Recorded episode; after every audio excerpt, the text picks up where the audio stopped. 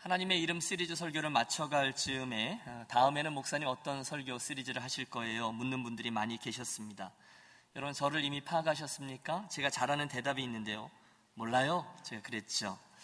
사실은 그렇게 대답을 했지만 내심 이미 마음속에 계획하고 있었던 것이 있습니다. 그것은 바로 교회됨.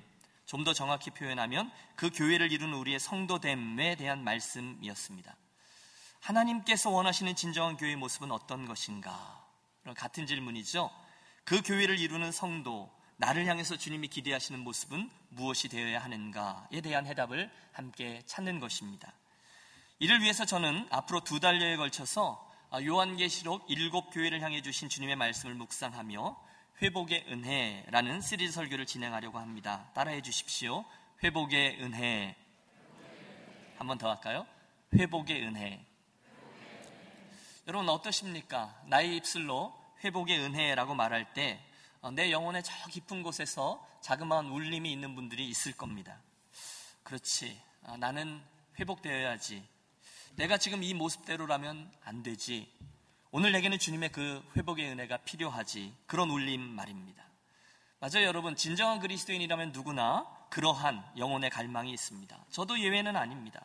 저도 목사이기 이전에 한 명의 그리스도인으로서 주님, 저를 회복시키시는 그 회복의 은혜가 너무도 절실합니다.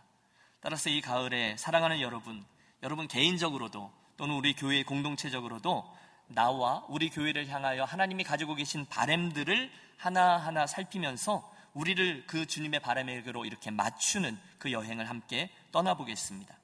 그것들은 각각 첫사랑, 충성, 진리, 거룩, 열정, 구령, 그리고 결단인데요. 우리는 이것들을 주님 소아시아의 일곱 교회에게 주셨던 말씀을 통해서 묵상할 수가 있습니다. 여러분 주보에 어, 끼어져서 같이 받으신 여러분 묵상 일기라고 되어진 것을 나누어 드렸죠. 앞으로 두 달 동안 우리의 설교의 대지들이 이 안에 다 들어 있고요. 또 여러분들이 함께 하셨으면 하고 제안하는 묵상 일기 그 쓰는 난이 있는데 오늘은 그 첫 시간에 5페이지를 펴시고 오늘의 이 설교를 함께 대해 보시겠습니다.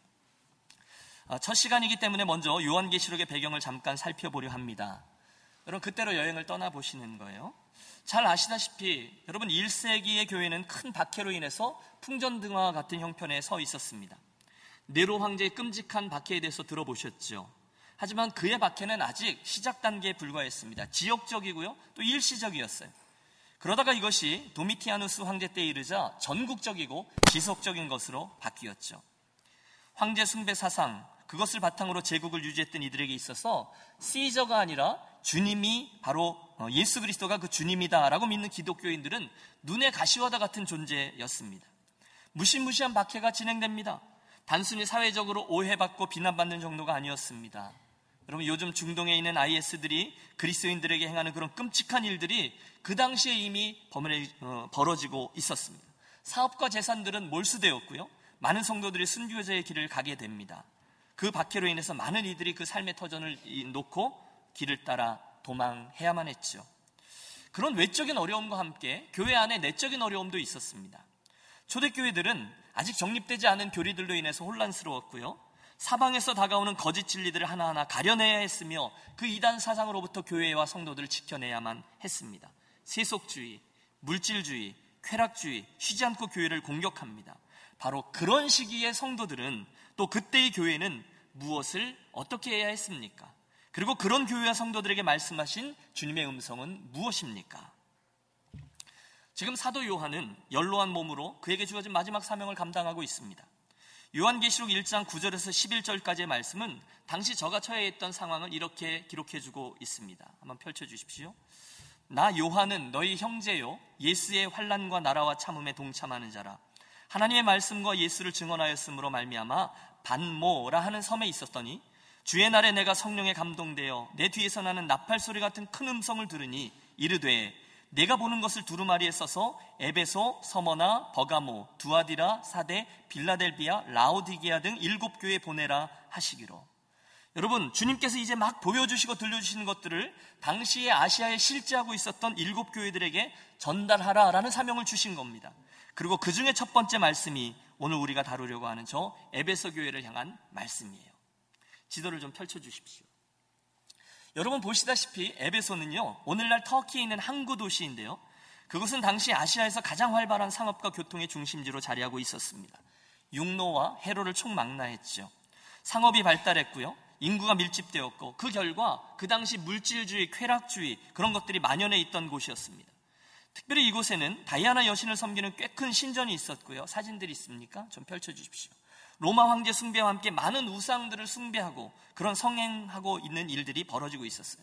우리가 실제로 사도행전 19장에 보면 그곳에 사도 바울에 의해서 복음이 선포되어지고 그 결과 예수 믿는 이들이 많아지면서 그동안 은으로 신상을 만들어서 팔던 그 비즈니스맨들이 장사가 잘 안 되므로 막 데모하고 폭동을 일으켰던 장면이 기록되어져 있습니다.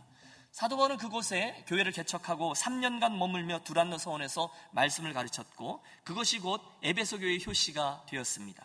이후에 디모데, 아볼로, 브리스길라와 아굴라 그리고 나중에는 사도 요한이 그 교회의 지도자와 목회자로 섬기기까지 하였습니다. 바로 그 에베소 교회에게 주님이 말씀하시는 거예요.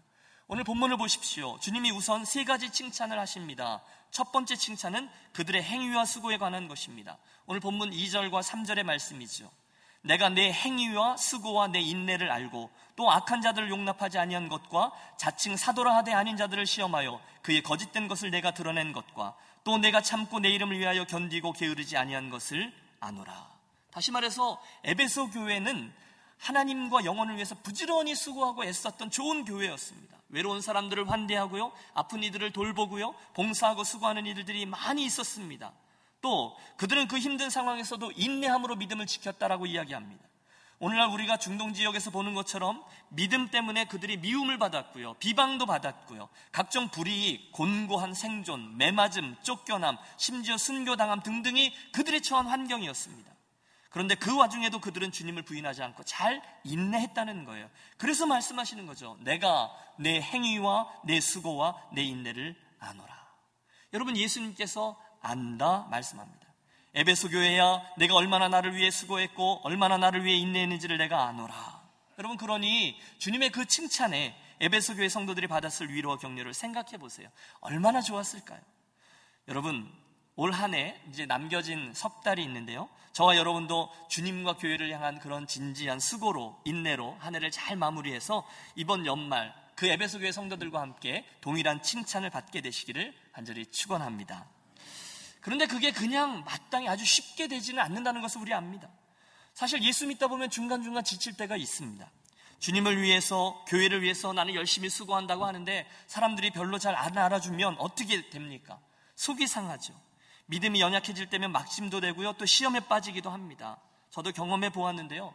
여러분, 무슨 일 하다가 말 한마디 때문에 문득 생겨난 오해나 의견의 불일치 때문에 곧잘 마음이 상합니다. 때로는 이렇게 상처를 받느니 차라리 안 할 거야. 그러면서 손을 놓기도 해요.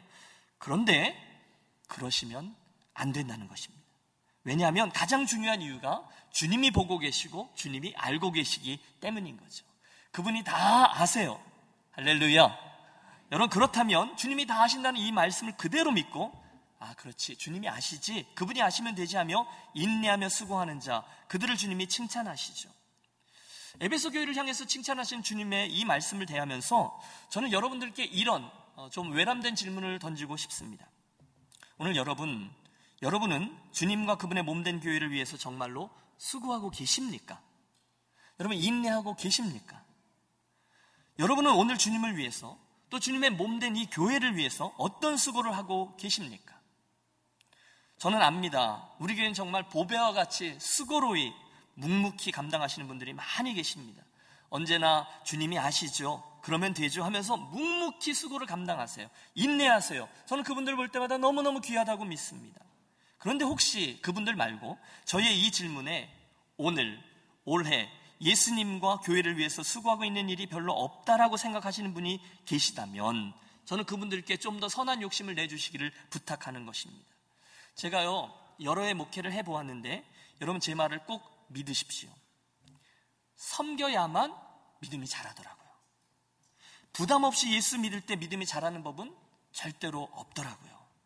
다른 말로 해서 만일 우리가 주님을 위해서 수고하지 않으면 예수 믿는 일에 대한 대가를 치르지 않으면 우리는 결코 자라나지를 않아요. 매년 연말이 되면 여러분 목사가 좀 힘들 때가 옵니다. 목회가 쉽지 않다는 것을 그때 특별히 많이 느껴요. 저도 이제 새로운 교회에 와서 새로운 해를 맞이하게 되니까 이제 다음 달쯤이면 곧 하게 될 텐데요. 새로운 조직이나 새로운 사역들 이런 것들을 준비하면서 여러분들과 함께 그 일을 같이 가야 되잖아요. 그래서 새해는 이런 일로 좀 함께 섬겨주세요. 이렇게 부탁하는 경우가 있는데 그때는 굉장히 힘들어요. 왜냐하면 많은 분들이 아, 예, 목사님 제가 부족하지만 함께 열심히 주님 섬겨보겠습니다. 라고 말씀들 하세요. 그러면 참 기쁘고 신이 나요. 그런데 개 중에 저는 못합니다. 저 안 합니다. 라고 너무도 쉽게 반응하시는 분들이 계세요. 그럴 수 있죠. 저는 상황이나 환경을 고려해서 그 당시에 그 일들을 섬기실 수 없는 분이 계시다는 걸 알아요. 그럴 때는 또 다른 사역이나 다른 섬김으로 그분들을 안내하면 되죠. 얼마든지 그렇게 조율할 수 있다고 봅니다. 그런데 저에게 있어서 한 가지 염려가 있는 거예요.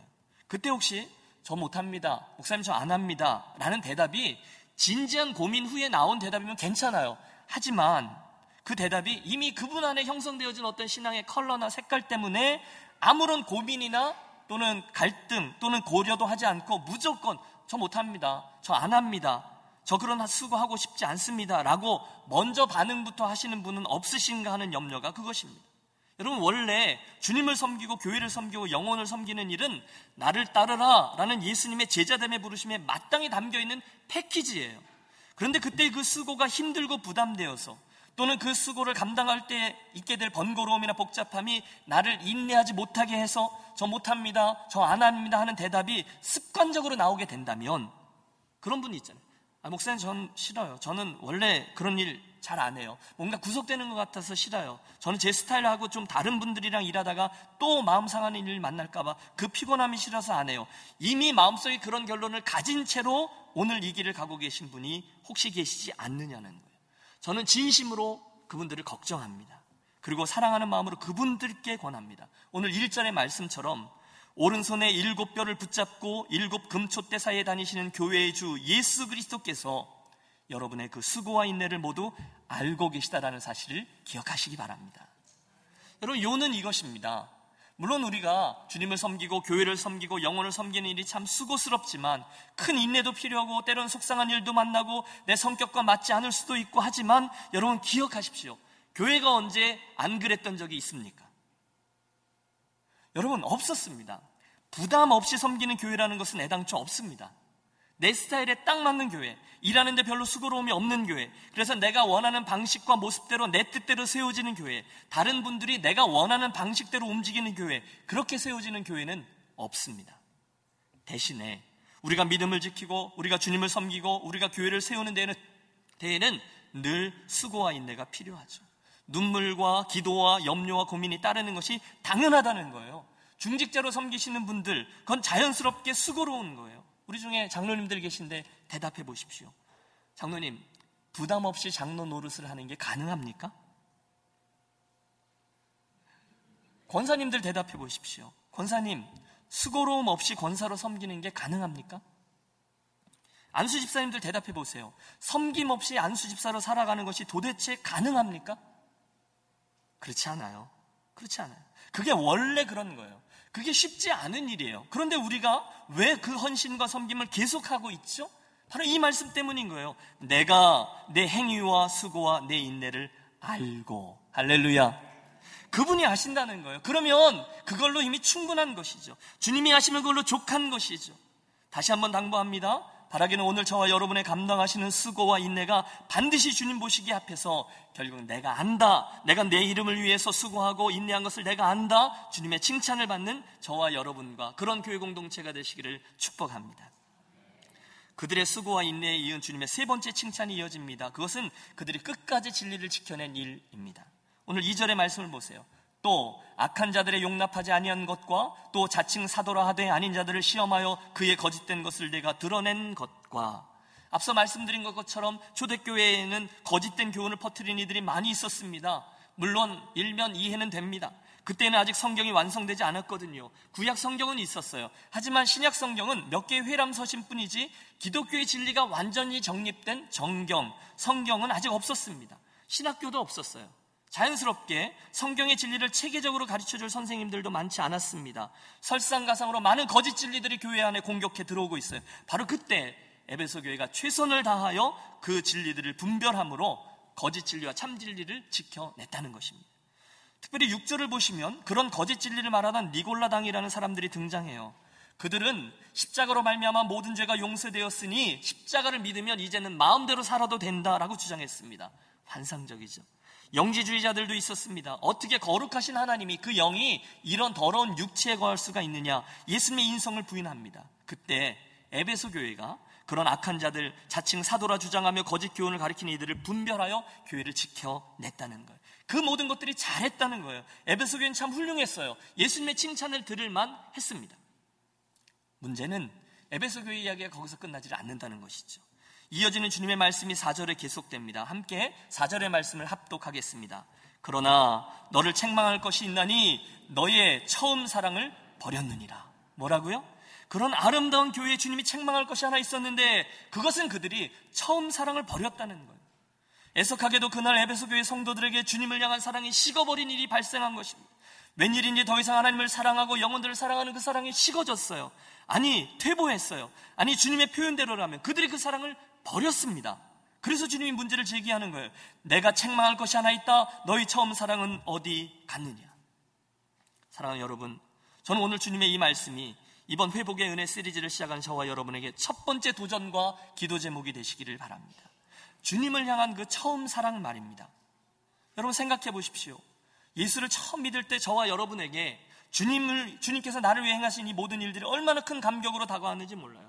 여러분 눈물을 흘렸던 때가 있잖아요. 주님 때문에 가슴이 절절했던 때가 있잖아요. 그래서 그분께 사랑의 고백을 올려드렸잖아요. 주님 참 감사합니다. 저에게 이런 은혜를 주시다니요. 이게 웬 사랑이요? 웬 은혜인지요? 주님 저의 이 작은 사랑도 받아주시겠습니까? 주님 제가 주님을 사랑합니다. 여러분 그게 여기 나오는 이 처음 사랑입니다.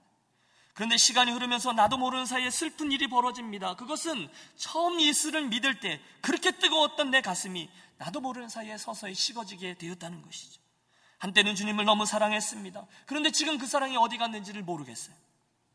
여러분, 이 시간 저를 따라서 한번 주님을 향한 여러분의 사랑을 고백해 보시지 않겠습니까? 따라해 주세요. 주님, 제가 주님을 사랑합니다. 진심입니까? 여러분, 어느 정도까지 진심입니까? 여러분, 지금 저와 함께 주님, 제가 주님을 사랑합니다. 이렇게 고백했는데 그때 여러분의 가슴이 뛰고 있습니까? 주님, 그때 여러분의 눈시울이 떨리고 또 눈시울이 붉어지고 있습니까? 그렇다면 참 감사합니다. 그러나 혹시 우리들 가운데 나의 입술은 주님 제가 주님을 사랑합니다라고 고백하지만 내 가슴에 벅참도 없고 나에게 기쁨도 없고 입술로만 그렇게 고백하고 계신 분은 아니 계십니까? 여러분 한때는 우리가 주님을 사랑했어요. 그런데 시간이 지나다 보니 오늘은 그렇게 자신있게 고백할 수가 없네요. 아니, 그렇게 내가 고백을 해도 부끄럽습니다. 왜? 나는 주님을 그렇게까지 사랑하지 않는 것 같으니까요. 아니, 솔직히 나는 주님을 그렇게 많이 사랑하지를 않아요. 주님이 나를 위해서 죽으셨다는 사실이 이제는 더 이상 감격적이지 않아요. 그런데 그런 이들에게 주님이 말씀하고 있는 거예요. 그러나 너를 책망할 것이 있나니 너의 처음 사랑을 버렸느니라. 여러분, 이 시간 주님의 이 말씀 앞에 무엇을 느끼십니까? 여러분의 반응은 무엇입니까? 주님, 제가요, 주님을 사랑해서 이렇게 기도했잖아요. 눈물 흘리며 기도했잖아요. 주님, 제가 주님을 사랑해서 이러저러한 일들을 했잖아요. 주님, 제가 주님을 사랑해서 이렇게 저렇게 주님 섬겼잖아요. 제가 쓴글일 때, 제가 청년부를 열심히 할 때, 몇년 전에 막 직분을 맡았을 때, 제가 주님을 사랑했잖아요. 제가 이렇게 섬겼던 것, 제가 이렇게 주님 기도했던 것, 제가 이렇게 눈물을 흘렸던 것, 주님 기억 안 나세요? 나지? 내가 내 행위와 수고와 진리를 따른 것과 인내한 것과 나를 위해 헌신한 것을 다 알지. 그러나 지금 내가 너를 책망할 것이 하나 있는데 너의 처음 사랑을 버렸느니라. 여러분, 하나님은 사랑이시라 하셨습니다. 사랑은 여기 있으니 우리가 먼저 사랑한 것이 아니오 했습니다. 내 계명을 가지고 지키는 자라에 나를 사랑하는 자니 새 계명을 너에게 주노니 너희가 서로 사랑하라. 가서 너도 이와 같이 하라. 그분은 온통 사랑뿐입니다. 아니 그분은 사랑 그 자체예요. 하나님은 사랑이시라. 성경은 한 단어로 줄이고 줄이면 사랑입니다. 그 사랑이 그러므로 당신의 사람들인 우리 그리스도인들과 또 당신의 몸 된 교회의 참 표지인 게 맞아요. 그러므로 사랑하지 않는 성도는 성도가 아닙니다. 사랑하지 않는 교회는 교회 아닙니다. 여러분 지금 이 이야기가 전혀 어렵지 아니한 주님의 이 책망 앞에서 누가 자신 있다 말할 수 있겠습니까? 여러분 중에 누군가가 지금 벌떡 일어나셔서 김 목사님 그렇게 물으시는 김 목사님 당신의 주님을 향한 사랑, 당신의 교회 사랑, 당신의 영혼 사랑은 얼만큼 자신 있습니까? 라고 물으신다면 여러분 제가 어떻게 얼만큼 자신 있게 그럼요 저는 자신 있습니다라고 대답할 수 있겠습니까? 부족해 우리는 알아요 우리는 주님을 그렇게 자신 있게 사랑하지 않아요 우리는 주님을 향한 그 뜨거운 첫사랑을 오늘도 여전히 가지고 있다 자신 있게 대답하기가 어려워요 여러분 에베소서를 아시죠? 사도 바울이 지금 이 교회, 이 에베소 교회를 향해서 보낸 편지 글입니다. 그는 여섯 장으로 이루어진 에베소서 내내 복음의 영광과 교회의 영광을 목 놓아 외칩니다. 그리고 가슴 절절한 그의 고백과 함께 제일 끝에 편지를 마무리하면서 그 마지막 절 6장 24절에서 이렇게 외치며 펜을 내려놓아요. 우리 주 예수 그리스도를 변함없이 사랑하는 모든 자에게 은혜가 있을지어다. 우리 주 예수 그리스도를 변함없이 사랑하는 자에게 은혜가 있을지어다. 여러분 그날 에베소 교회 성도들이 자기들의 교회를 개척했고 오랫동안 자기들과 함께 목회자로 살았던 존경하는 바울 선생님의 그 구구절절한 편지를 앞에서 누군가가 읽는 거죠. 그걸 들으면서 무슨 생각을 했을까요? 1장, 2장, 3장 복음의 영광, 예수 그리스도 그리고 교회의 진수 쫙 들어가면서 그들의 마음속으로 감격 가운데 결단하지 않았을까요? 그래 내가 바울 선생님의 권면처럼 이렇게 어, 복음과 주님과 교회를 껴안고 남겨진 인생길을 승리함으로 걸어가야지 그분 사랑의 높이와 넓이와 깊이와 이 모든 것을 점점 더 자라나야지 그렇게 다짐하고 있는데 사도 바울 선생님의 마지막 귀절이 그렇게 끝나는 거죠. 우리 주 예수 그리스도를 변함없이 사랑하는 이들에게 은혜가 있을지어다. 여러분 그들의 가슴이 얼마나 뛰었을까요? 얼마나 설레었을까요? 그래 우리는 주 예수 그리스도를 변함없이 사랑하는 자들이지. 내가 그렇게 연함, 병원이 변함없이 그분을 사랑하면서 살아야지. 누굽니까? 에베소 교회 성도들이 그게 그들의 뛰는 가슴, 그들의 사랑이었습니다. 그런데 어느덧 30년이란 세월이 흐른 겁니다. 그때 그 가슴 뛰던 많은 성도들이 순교자의 길을 가기도 했고 늙어서 세상을 떠나기도 했습니다. 그리고 어쩌면 그때 그 편지를 함께 읽고 함께 듣던 특별히 그 중에 눈 반짝반짝 하면서 쫑긋하고 그 가슴 떼며 그 말씀을 잘 받아듣던 몇 명 청년 부원들이 30년이 지난 오늘 이제 교회 중직으로 집사로 장로로 권사로 섬기고 있을지도 몰라요. 지금 예수께서 요한계시록에서 이 말씀을 주실 때가 바로 그때였어요. 오늘 주님의 그 칭찬대로 그들은 지난 30년 동안 변함없이 교회를 위해 수고했습니다. 인내했습니다. 진리를 지켰습니다. 주님이 그렇게 말씀하시는 거예요. 참 잘했다. 너희들 수고했다. 내가 그걸 안다. 그러나 사랑하는 아들아, 그러나 사랑하는 딸아, 내가 내게 책망할 것이 하나 있으니 슬프게도 너는 그때의 그 첫사랑을 버렸구나. 그 사랑이 어디 갔느냐? 사랑 여러분, 사랑이 없으면요, 우리의 영혼이 시들죠. 사랑이 없으면요, 교회의 모든 사역들, 예배, 양육, 교제, 전도, 봉사, 차세대, 재정, 선교, 세가족, 그 모든 사역들은 생명력을 잃습니다. 사랑이 빠지면요.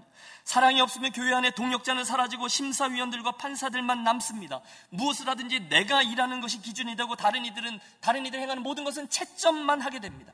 감사합니다. 은혜입니다는 사라지고요. 교회가 왜 이래? 마음에 드는 게 하나도 없어. 교회는 이래야만 돼. 그것만 남습니다. 반드시 그렇습니다. 사랑이 빠지면. 함께 기억하고 싶습니다. 오늘 저와 여러분 이렇게 함께 예비하고 성경 공부하고 봉사하고 특별 집회하고 선교지 가고 다 하는데 주님이 사랑이 없으면 아무것도 아니요 소리나는 구리와 울리는 꽹가리가 되고 라고 말씀하는 것입니다. 심각하게 들으십시오. 주님이 아무것도 아니요 라고 하셨으면 정말로 아무것도 아닌 것입니다. 저와 여러분의 평생을 섬기고 수고하고 땀 흘리고 인내하고 헌금하고 건축하고 이루었던 이 모든 것들이 충분히 아무것도 아닌 것이 될 수 있어요. 언제요? 이 사랑을 놓쳤을 때입니다. 에이, 설마요, 목사님. 여러분, 저를 거짓말장이로 만들지 마십시오. 주님께서 그렇게 말씀한 겁니다. 그러므로 이 아침에 우리는 최고로 심각해지셔야만 합니다. 지금 에베소 교회가 그 위기 앞에 서 있는 거예요. 주님을 사랑했던 그 청년들이 시간이 지나면서 나도 모르는 사이에 나도 다 해봤어. 아니, 누군 뭐 열심히 안 해봤나? 냉소적으로 변해 있어. 내 안에 있었던 그 주님 사랑, 내 안에 있던 교회 사랑, 내 안에 있던 형제자매 사랑이 어느덧 썰물과도 같이 빠져나갔습니다. 열심히 교회 사역을 했어요. 진리까지 잘 지켜냈어요. 하지만 사랑이 없었어요. 어려움들을 인내로 잘 버텼어요. 순교하는 사람이 있었지만 복음을 내팽개치지 않았어요. 그러나 사랑이 없었어요. 그 교회 설교자는 외쳤고 성경 공부 교사들의 가르침도 멋있었지만 그 성도들의 가슴에 절절한 사랑이 없어요. 주님께 예배하러 나오는데 가슴 설렘이 없어요. 하나님을 향한 사랑이 그들에게 자리하지 않아요. 그때 주님이 말씀하시는 거예요. 내 처음 사랑이 어디 갔느냐? 감사하게도 에베소 교회를 향한 주님의 음성은 심판이 아니었어요. 그러므로 너 관도 내가 뭐 손해 볼 거 있어가 아니었어요. 포기가 아니었어요. 대신에 이어지는 예수님의 말씀은 또다시 따를 명령이요 권면이었습니다. 여러분 이게 얼마나 큰 은혜인지 몰라요. 우리 함께 본문 5절의 말씀을 다른 이가 아니라 나에게 주는 말씀으로 여기며 함께 합독하겠습니다. 5절입니다. 그러므로 어디서 떨어졌는지를 생각하고 회개하여 처음 행위를 가지라. 아민. 여러분 저는 이 말씀에서 사랑이 식어진 에베소 교회를 여전히 사랑하시는 주님의 사랑을 절절히 느낍니다. 그렇죠? 우리 주님은 당신의 백성들이 당신의 교회가 사랑 없는 광야를 헤매도록 내버려 두실 수가 없어요. 그래? 너희들 그런 식으로 한단 말이지. 그럼 마음대로 해라. 내가 다시는 너희를 품어주나 봐라.가 아니라 여러분 만일 주님이 그렇게 나오신다면 오늘 저와 여러분이 설 곳이 없죠. 하지만 저와 여러분 그리고 우리 유년교회를 사랑하신 주님께서 우리를 그냥 그곳에 두시지를 않으시죠. 그건 주님의 본심이 아니세요. 그리고 거기서부터 당신의 깊은 사랑이 담긴 권면 세 가지가 아니 명령이 나오고 있습니다. 여러분 제가 지금 권면이란 단어를 썼지만 사실은 명령임을 기억하십시오. 그분을 주님으로 고백하는 저와 여러분이 꼭 들으시고 해야 된다는 거예요. 무엇입니까? 세 가지. 첫째는 생각하라입니다. 둘째는 회개하라입니다. 그리고 셋째는 처음 행위를 가지라입니다. 따라해 주십시오. 생각하라. 회개하라. 되찾으라. 저는 오늘 이 설교를 통해 여러분과 함께 예수님의 그 명령을 듣고 반응하려 합니다. 여러분, 정말로 그렇게 하셔야만 합니다. 가장 먼저, 주님은 그런 형편에 있는 이들에게 생각하라 하셨습니다. 그러므로 어디서 떨어진 것을 생각하고, 이게 무슨 뜻이죠? 지금껏 살아오면서 그 처음 사랑을 어디서 떨어뜨렸는지를 생각하라는 거예요. 그러면 여러분 이 시간에 저와 함께 정말로 생각하겠습니다. 여러분 도대체 내게 무슨 일이 벌어진 것입니까? 도대체 나의 주님과 영혼을 향한 교회를 향한 사랑은 어디에서 무슨 일로 잃어버렸거나 떨어졌거나 사라져 버린 것입니까? 여러분 청년부터 그렇게 뜨겁고 열심히 했었다고 말씀하시는 분들 계시죠? 그렇다면 여러분 언제 나의 그 열심과 주님의 사랑을 놓치게 되셨습니까? 혹시 직장 생활을 시작하고 먹고 사는 것으로 심각한 씨름을 하셨을 때부터입니까? 혹시 결혼하면서부터 주님 사랑, 교회 사랑, 영혼 사랑을 떨어뜨리셨습니까? 혹시 수년 전에 그 일을 하다가 누구 때문에 받은 상처가 너무 커서 이제 안 해 하고 마음 문을 닫으셨을 때입니까? 혹시 돈을 잘 벌 때는 그럭저럭 주님 사랑하고 교회 사랑하고 했는데 경제가 어려워지면서 괜히 하나님께 떼쓰고 삐지고 하면서부터입니까? 지난번에 그 일하면서 틀어져 버린 그 사람이 싫어서 그렇습니까? 그 목사님에게 실망해서 그렇습니까? 도대체 언제 그 주님을 향한 나의 사랑을 떨어뜨리셨냐고요? 그걸 생각하고 거기를 찾아내셔야 합니다. 그러면 일이 쉬워집니다. 그리고 나서 또 다시 생각해 보는 거예요. 여러분 저와 함께 따라서 생각해 보세요. 그때의 그 일 말입니다. 그 상황 말입니다. 나를 향한 주님을 향한 사랑과 주님을 향한 기대와 주님을 향한 열심에게로부터 나를 멀어지게 한 그 일과 상황과 그 사람이 혹시 나의 주님을 향한 사랑과 열정보다 더 귀합니까? 여러분 이해가 되십니까? 피하지 마시고 이 시간 저한테 꼭 대답해 주십시오. 뭐가 더 귀합니까? 오늘 내가 주님을 더 사랑하고 주님을 향한 그 첫사랑을 더 이상 내려놓고 사랑하지 못하게 한 그 일이 있잖아요. 그 상황이 있잖아요. 그 사람이 있잖아요. 그런데 그게 귀합니까? 아니면 그 주님을 향한 나의 사랑이 귀합니까? 무엇이 더 귀합니까? 당연히 주님을 향한 나의 사랑과 열정이 더 귀한 것이죠. 주님 때문에 흘리는 나의 사랑과 눈물, 가슴 뛰는 주님 향한 사랑의 고백이 훨씬 더 귀하죠. 주님, 주님밖에 안 됩니다. 그 고백과 함께 무릎을 꿇고 눈물을 쏟던 그 사랑이 더 귀하죠. 그렇다면 그곳을 찾으셔서 두 번째 어디서 떨어진 것을 생각했으면 회개하여입니다. 따라해 주세요. 회개하여. 그렇다면 여러분 그 자리에 가서 그것을 내려놓고 회개하십시오. 뭘 회개합니까? 나의 그 행위입니다. 주님을 향한 그 사랑을 잃어버렸던 때 있잖아요. 떨어뜨렸던 그 행위를 회개하는 겁니다. 그때 내가 그것을 놓쳤습니다. 생각하면 그 일을 회개하라는 거예요. 여러분, 회개는 감성뿐이 아니라 의지적인 행위를 포함하는 것을 아시죠? 제가 주님을 향한 사랑을 놓쳐서 죄송합니다라고 고백하는 것 뿐이 아니라 이제는 그 사랑을 고백하면서 그 자리에서 돌이키는 것까지가 포함되어 회개는 말입니다. 여러분 혹시나 지금 이 말씀을 저와 함께 나누시면서 아 그래 내가 그때 주님과 주님을 향한 나의 열심과 영혼을 향한 사랑을 놓쳤구나 느끼셨습니까? 그래서 주님 잘못했습니다라고 생각하십니까? 그런데 중요한 것은 그때 나의 그 감정이 뜨거워져서 성령께서 막 역사하셔서 저절로 내가 고쳐지는 것, 그것을 기다리는 것이 회개가 아니에요.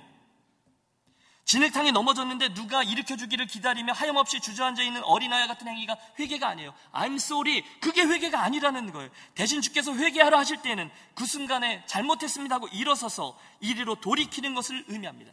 그래 내가 사랑을 잊어버렸구나. 하나님 잘못했습니다. 내 첫사랑을 잃어버렸습니다. 유감입니다가 아니라 그건 누구나 할 수 있어요. 하지만 회개하라는 그 자리에서 돌이켜 그 사랑을 회복하기 위해서 돌이키는 것까지가 회개입니다. 사랑하는 여러분, 정말로 주님께 돌이키는 이번 두 달이 되시기를 축복합니다. 회개는 의지적인 결단까지, 행동까지를 포함해요. 본문을 보세요. 주님의 명령은 그리고 나서 마지막 세 번째가 처음 행위를 가지랍니다. 이것 따라해 주십시오. 처음 행위를 가지라. 맨 처음이 뭐죠? 어디서 떨어진 것을 생각하는 거예요. 두 번째는 회개하는 거예요. 그리고 세 번째는 처음 행위를 갖는 것입니다. 그 잃어버린 첫사랑을 되찾으라는 거예요. 동일합니다. 우리를 향하여 그 자리에 가만히 서 있는 것을 말씀하는 게 아니에요. 적극적인 결단과 행위를 요구하고 있어요. 주님을 향한 나의 사랑이 식었어요. 그걸 압니다. 그렇다면 주님께서 말씀을 통해서 기도를 통해서 나를 강권적으로 주장하셔서 내 마음이 저절로 뜨거워져서 주님을 사랑하는 모습으로 변화되기를 기다리라는 뜻이 아니에요. 대신에 되찾으라 라는 말씀은 적극적으로 우리가 주님을 향한 사랑을 잃어버린 자리에 가서 그걸 회복하고 처음 행위들을 찾는 거예요. 내가 주님을 사랑했을 때 내가 행했던 그때의 그 주님을 향한 마음 자세 있잖아요. 그 자세로 주님을 사랑하고 그 모습으로 주님을 예배하고 그 모습으로 주님께 헌신하고 그 모습으로 주님의 기쁨 되기를 원하 행했던 그 일들을 다시 찾아 할렐루야 정말로 찾아서 그리로 가는 것입니다. 그러면 사랑하는 여러분 이 아침에 권합니다. 여러분 청년 때의 주님 향한 그 마음으로 되돌아가시기를 바랍니다. 주님을 향해서 처음 은혜 받았을 때의 순수함과 열정으로 돌아가십시오. 일부러 그것을 하셔야 합니다. 결혼했을 때 그 마음으로 돌아가십시오. 처음 직분 받았을 때 그때의 모습으로 그 자리로 돌아가십시오. 부흥회 때 눈물 흘리며 다시금 주님 향한 사랑을 고백하고 언신을 고백했을 때의 그 마음으로 되돌아가 일부러 그 사랑을 되찾으십시오. 작정 기도하셨던 분, 40일 동안 작정 기도하며 주님을 붙들었던 그 새벽 재단을 싸움에 달려갔던 그때의 그 열정과 모습을 여러분 되찾으셔야 돼요. 일부러 찾으셔야 돼요.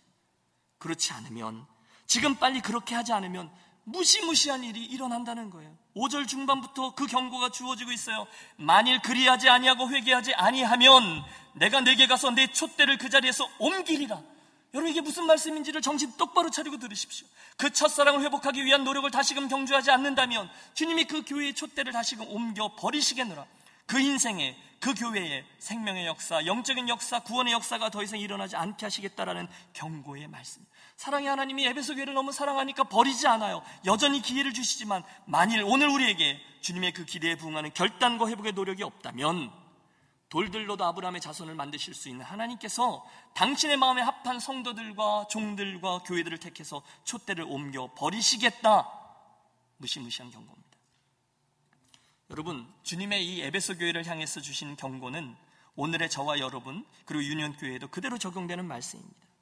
만일 저와 여러분이 그럴듯하게 모든 것을 다 갖춘 교회를 세우고 열심히 수고도 하고 인내도 하고 설교도 하고 기도도 하고 사역도 하고 선교도 다 하지만 만일 주님을 사랑하는 그 처음 사랑을 잃었다면 그리고 그 사랑을 되찾으라 주님의 경고를 듣고도 따르지 아니한다면 주께서 저와 여러분을 여전히 붙드시고 유년교회를 여전히 사용하실 이유와 근거는 없습니다. 어째서요? 성도가 성도되고 교회가 교회되는 증표인 첫사랑이 없기 때문인 거죠. 기억하십시오, 여러분. 성도에게 주님을 사랑하는 마음이 없다면, 주님 때문에 가슴 설레는 사랑이 없다면, 주님 때문에 눈물을 흘리는 그 사랑이 저와 여러분이 없다면, 그 성도는 가짜입니다. 교회에게 사랑이 없다면, 교회는 더 이상 이 세상의 빛이 아니죠. 교회에 건물도 있고요, 사역자들도 있고요, 직분자도 있고요, 교인들도 있지만 그 촛대가 옮겨졌는지 아는 이는 여러분 누가 그걸 자신 있게 말할 수 있겠어요? 그러나 그런 예는 허다하게 많습니다. 언제요? 우리 인생에 우리 교회에 예수 그리스도를 향한 그 처음 사랑이 없을 때 우리 인생과 교회에 그분의 사랑과 그분의 사랑으로 인한 또 다른 사랑이 없을 때 그 성도와 그 교회는 촛대를 잃은 교회와 성도가 얼마든지 될 수 있다는 것입니다. 그러면 주님의 의도는 분명합니다. 주님의 이 말씀을 오늘 심각하게 듣고 우리 자신을 돌이켜보아 경고의 말씀에 주님이 기대하시는 반응으로 우리가 정말로 행하는 것입니다. 여러분 심각해지셨는데 오늘 설교의 7절 말씀 마지막으로 합독하겠습니다. 7절입니다. 귀 있는 자는 성령이 교회들에게 하시는 말씀을 들을지어다. 이기는 그에게는 내가 하나님의 낙원에 있는 생명나무의 과실을 주어 먹게 하리라. 무슨 뜻입니까? 주님의 말씀, 이 편지를 통해 주신 메시지에 순종해서 정말로 그 첫사랑을 되찾다, 그 믿음의 싸움을 감당하려고 하는 자들에게 이 약속이 주어진 거예요. 내가 하나님의 낙원에 있는 생명나무의 열매를 주어 먹게 하리라. 다시 말해서 천국에서 누리는 영생 그 축복을 내 것이 되게 하리라. 할렐루야. 사랑하는 여러분, 그러므로 오늘 에베소 교회를 통해서 주신 말씀, 이걸 통해서 우리가 붙잡으려고 하는 참된 성도와 교회의 표지, 오늘 우리들의 회복의 은혜를 통해서 제일 처음에 붙들려고 하는 그 은혜는 무엇보다도 처음 사랑입니다. 첫사랑. 다 좋아요. 칭찬도 받았고요. 수고했고요. 진리를 지켰고요. 인내했습니다. 너무너무 귀한 교회예요. 그러나 한순간, 그러나 너를 책망할 것이 있나니 너의 처음 사랑을 버렸노라. 여러분, 이 말씀이 오늘 저와 여러분을 알고 정신을 바짝 차리게끔 합니다. 저와 여러분이 좋아하는 유기성 목사님의 책에 나오는 이야기입니다. 아마 그분의 경험담으로 기억되는데요. 이분이 목회를 하시면서 아침마다 노숙자들에게 아침 식사를 대접하는 사역을 하셨는데 어느 날 그 와중에 교회 사무실에 도둑이 들었습니다. 책상 서랍 속에 돈과 교회 비디오를 훔쳐갔어요. 새벽에 교회를 나와 보니까 그 문이 뜯겨져 있어요. 그 사무실 문을 보니까 이분이 마음이 무척이나 심란해지더래요. 그런데 그 순간에 그분 마음 속에 아침마다 교회에 와서 식사를 하시는 노숙자들이 생각나더라는 거예요. 증거도 없지만 혹시 그분들 중에 한 사람이 그런 게 아닐까라는 의심을 하게 되었대요. 아니 그렇지 않아도 사람들이 그런 사람들을 조심해야 한다라고 말하고 얼마 전에는 그 급식소에 저금통이 도난당했던 일도 떠오르고 하다 보니까 이분이 섭섭한 마음도 들고 신경이 많이 쓰였대요. 아이 말이야 우리 교회가 얼마나 수고하며 그분들을 도와드렸는데 그래 결국 이런 결과만 돌아와 그러면서 말입니다. 그런데 그 와중에 목사님이 순간 깨닫게 되셨다는 거예요. 아 교회 사무실에서 물건을 훔쳐간 도둑뿐이 아니라 지금 내 마음속에 있는 기쁨과 사랑을 훔쳐가는 도둑도 있구나라고 말입니다. 그날 도둑이 훔쳐간 건 돈과 비디오뿐이 아니라 목사님 마음속에 있는 감사와 사랑까지 더라는 거예요. 순간 정신을 차렸어요. 돈과 비디오는 잃어버려도 감사와 사랑은 잃으면 안 되지. 아침마다 오시는 그 노숙자분들을 사랑하는 마음을 잃으면 안 되지. 그러면서 마음을 다잡고 다시금 사역했다는 거죠. 사랑하는 여러분, 그날 에베소 교회 문제처럼 혹시 오늘 저와 여러분의 인생에도 혹시 오늘 저와 여러분의 교회에도 그런 일이 일어날 수도 있고 또 이미 일어나 있을 수도 있습니다. 교회에 도둑이 들었던 것처럼 우리들의 인생과 교회에 별일들이 많이 있습니다. 그래서 돈도 가져가고요. 비디오도 훔쳐갈 수 있어요. 그런데 그런 일들 때문에 저와 여러분의 예수 그리스도를 향한 사랑, 그 첫사랑마저 잃어버리고 있지는 않느냐는 것입니다. 만일 그렇다면 여러분 이 가을에 혹시 그런 의심이 간다면 사랑하는 여러분 오늘 우리는 예수님께서 에베소 교회에게 주신 말씀 그대로 행하겠습니다. 첫째, 어디서 나의 주님 향한 그 사랑이 떨쳐졌는지를 생각하겠습니다. 둘째, 회개해 돌이키겠습니다. 그리고 셋째, 이제 적극적으로 그 처음 사랑을 되찾기로 하겠습니다. 그때 우리에게 주시는 축복 그대로 천국의 사랑을 경험하고 누리고 나누는 복된 성도와 교회가 될 것입니다. 그 사랑의 성도, 그 사랑의 교회로 회복되어진 은혜를 구하며 실제로 그렇게 달려나가는 저와 여러분의 이번 가을이 되시기를 우리 주 예수 그리스도의 이름으로 축원합니다. 기도하겠습니다. 하나님 아버지, 그날 예배소 교회에게 주셨던 주님의 말씀이 곧 오늘 부족한 종과 이것에 모인 심령들 그리고 우리 유니온 공동체에게 주신 말씀임을 믿습니다. 간절히 구하오니 오늘 우리들에게 주님의 이 큰 말씀이 큰 소리로 들려지는 두려운 음성 되게 하여 주셔서 예배하는 모든 심령들마다 이 말씀 그대로 어디서 나의 주님을 향한 사랑을 잃었는지를 생각하고 회개하고 다시 찾기 위해 결단하고 구체적으로 그 사랑의 여행을 떠나는 복된 심령들과 공동체만 되게 하여 주시옵소서. 특별히 몇몇 분들을 위해서 간구합니다. 오늘 인생의 세찬 바람으로 인하여 또 이러저러한 믿음의 시험거리들로 인하여 주님을 향한 나의 그 뜨거운 첫사랑을 잃어버리고 냉소적인 태도로 주님을 향한 아무런 기대감도 없이 형식적으로 이 믿음의 길을 가고 있는 안타까운 심령들이 있다면 주님, 주님의 큰 사랑의 은혜를 사랑하는 그 심령들에게 다시금 부어주셔서 주님 사랑 때문에 감격하고 새롭게 눈물을 흘리고 결단하고 나도 주님 그렇게 사랑합니다. 눈물로 고백하고 새 출발하는 사랑의 회복이 오늘 이곳에 있게 하여 주시옵소서. 오 주님 다시 한번 우리가 그런 사랑의 성도로 그런 사랑의 교회로 새로이 자리매김하게 도와 주옵소서. 예수 그리스도 이름으로 기도하옵나이다. 아멘.